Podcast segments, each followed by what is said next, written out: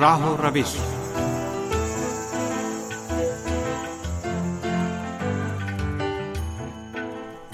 سمے پروگرام راہ و روش لے کر حاضر ہیں۔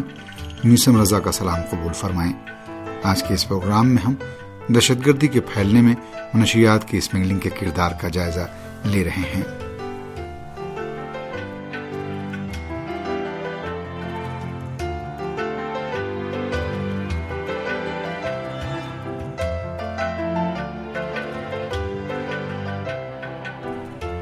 آج کے دور میں دھماکوں، افراد کے قتل یا منظم مسلحانہ حملوں اور خوف و وحشت پیدا کرنے کو دہشت گردی کہا جاتا ہے۔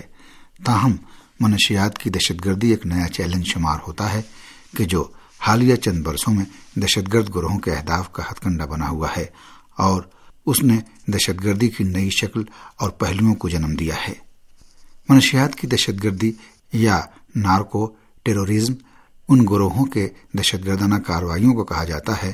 جو براہ راست یا بالواسطہ طور پر منشیات کی کاشت، پیداوار، اسمگلنگ اور اسے پھیلانے میں ملوث ہوتے ہیں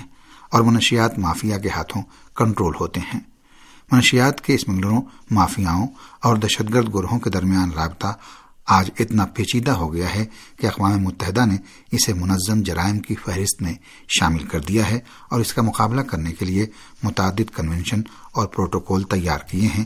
جس کی مثال انیس سو اکسٹھ اور انیس سو اکہتر کے کنونشن، انیس سو بہتر کے اصلاحی پروٹوکول اور انیس سو اٹھاسی کے کنونشن ہیں۔ دہشت گردی اور منشیات کو معمولی اور محدود قرار نہیں دیا جا سکتا کیونکہ منشیات کی اسمگلنگ سے ہونے والی آمدنی اتنی زیادہ ہے کہ دہشت گرد گروہوں کی سرگرمیوں کے اخراجات کا سب سے بڑا ذریعہ بن گئی ہے۔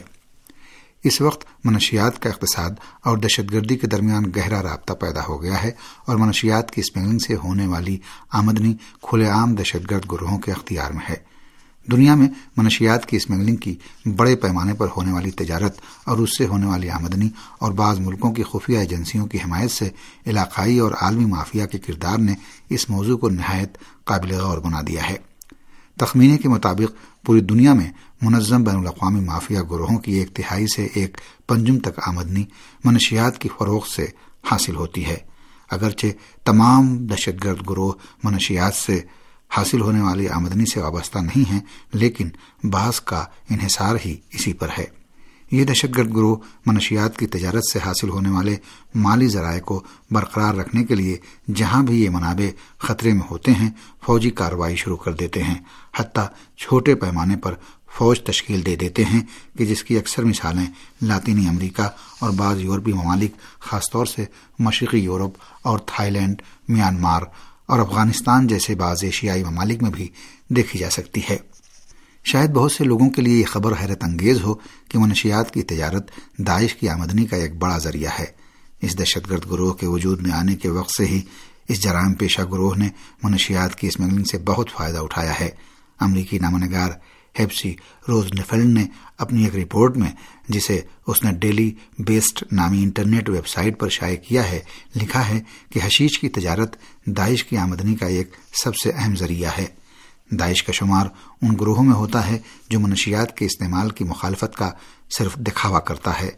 جس زمانے میں تکفیری دہشت گرد گروہ داعش کے زیر قبضہ علاقوں میں سگریٹ پینے تک پر پابندی تھی اور سگریٹ پینے والوں کو سزا دی جاتی تھی، شہر موصل سمیت داعش کے زیر قبضہ علاقوں سے ایسی خبریں منظر عام پر آئیں جن سے پتہ چلتا ہے کہ داعش دہشت گردوں نے اپنے لیے نہ صرف سگریٹ بلکہ حشیش کا استعمال بھی جائز قرار دے رکھا تھا۔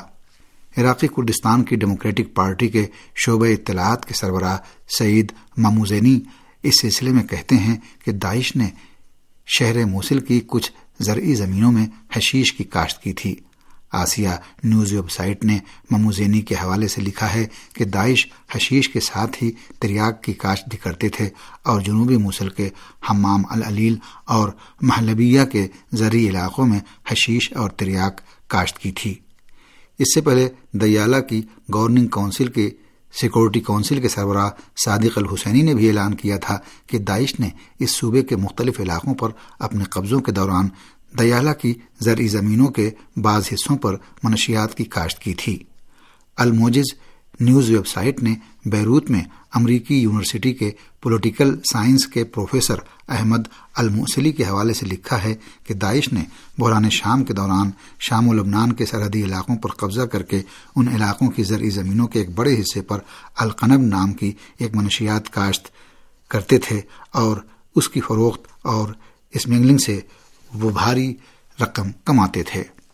اس سلسلے میں تحقیقات سے پتہ چلتا ہے کہ ایسے عالم میں جب کسان اپنی کاشت کردہ حشیش اور دیگر منشیات کی ایک فصل کی فروغ سے تقریباً ہزار ڈالر کماتے تھے، داعش اور جبہت النصرہ سمیت دیگر مسلح گروہ منشیات کی فروغ سے سولہ ہزار ڈالر کماتے تھے۔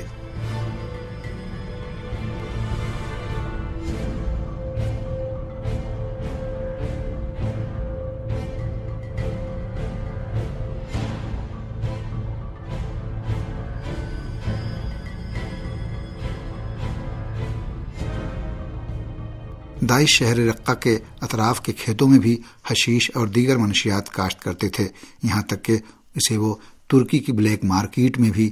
بھاری قیمت پر فروخت کرتے تھے۔ انٹرنیشنل بزنس ٹائمز نے اپنی ویب سائٹ پر کچھ دنوں پہلے ایک رپورٹ میں داعش کے ذریعے کوکین کی تجارت سے پردہ اٹھایا تھا اور اسے اس گروہ کی آمدنی کا ایک بڑا ذریعہ قرار دیا تھا۔ اس برطانوی ویب سائٹ نے تاکید کے ساتھ لکھا تھا کہ شمالی افریقہ، خاص طور سے مالی کے ایک بڑے علاقے میں سرگرم تکفیری دہشت گرد گروہ جو داعش کی بیعت میں ہیں، کوکین کی تجارت کرتے ہیں اور یہ کام وہاں دو ہزار تیرہ سے رائج ہے اور روز بروز بڑھتا ہی جا رہا ہے۔ اس ویب سائٹ کی رپورٹ کے مطابق یہ گروہ دو ہزار سات سے شمالی افریقہ کے ساحلوں پر کوکین کی اسمگلنگ کے راستوں پر کنٹرول حاصل کرنے کے بعد سے کوکین سمیت دیگر منشیات کی تجارت کر رہے ہیں۔ انٹرنیشنل بیش ٹائم نے یاد دہانی کرائی ہے کہ تکفیری دہشت گرد گروہ کوکین کی فروغ سے حاصل ہونے والی آمدنی سے اپنی فوجی اور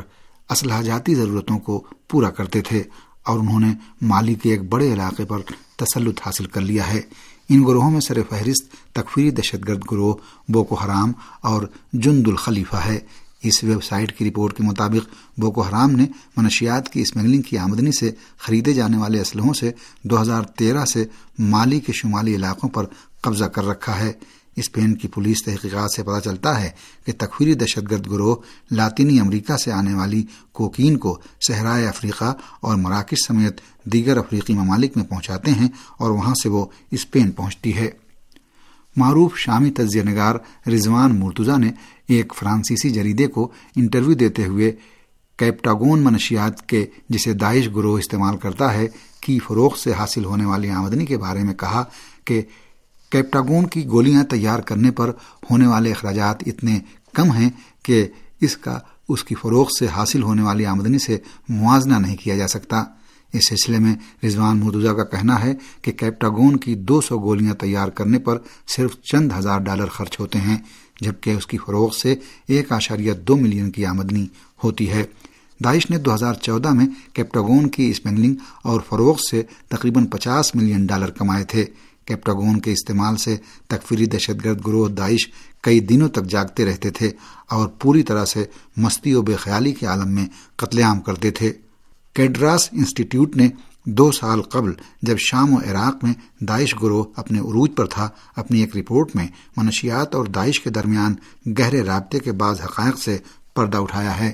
اس رپورٹ میں منشیات کی فروغ سے داعش کے بعض اخراجات پورے کیے جانے کی جانب اشارہ کیا گیا ہے اور آیا ہے کہ منشیات کی اسمگلنگ دنیا کی نہایت منافع بخش تین تجارتوں میں سے ایک اور داعش کے بجٹ کا اصلی ذریعہ ہے۔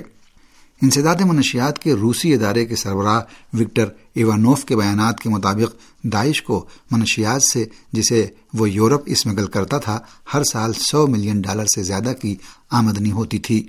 منشیات کی اسمگلنگ اور دہشت گرد گروہوں کی مجرمانہ سرگرمیوں کی وجہ سے منشیات کی غیر قانونی تجارت سے حاصل ہونے والی آمدنی اور لین دین کے بارے میں خفیہ ایجنسیوں اور حکومتوں کی اطلاعات تک دسترس بہت مشکل ہے۔ اس کے باوجود اقوام متحدہ کے ادارے برائے انسداد منشیات کی رپورٹ کے مطابق منشیات کی اسمگلنگ میں ملوث مافیا اور دہشت گرد گروہ سالانہ چار سو سے پانچ سو ارب ڈالر تک کی تجارت کرتے ہیں۔ اور یہ عالمی مجموعی تجارت کا چھ سے نو فیصدی ہے۔